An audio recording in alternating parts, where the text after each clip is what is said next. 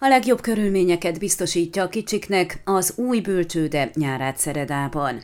Az avató ünnepségen Kató Béla református püspök arról beszélt, hogy a hétfői nap témája a gyermek.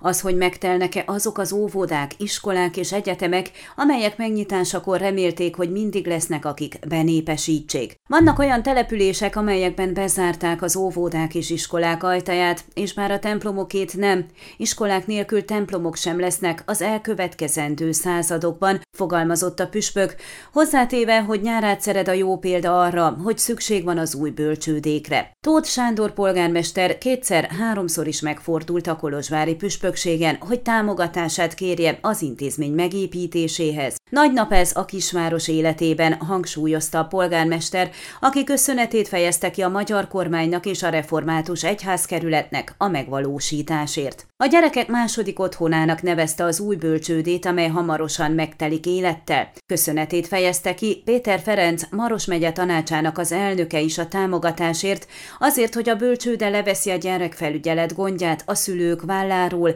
jó körülményeket és minőségi nevelést biztosítva. A hagyományokban annyira gazdag nyárát Szeredában mondhatnánk, hogy szinte könnyű a feladatunk, de ahhoz, hogy igazán könnyű legyen, erős közösségre is van szükség, Fogalmazott az avató ünnepségen Brendus Réka, a miniszterelnökség nemzetpolitikai államtitkárságának főosztályvezetője, aki úgy folytatta, hogy a hagyomány gazdagsága akkor tud igazán tovább élni, ha már egészen picikorban a gyermekek megtanulják azt szeretni, ahhoz ragaszkodni. Így érdemes igazán dolgozni, ha a közösség felelősségét sikerül nemzedékről nemzedékre átadni, hangsúlyozta. Az ünnepi avatón a nyárát szeredai elemi iskolások kórusa énekelt, majd a himnusz közös eléneklése után a jelenlévők körbejárták a bölcsődét.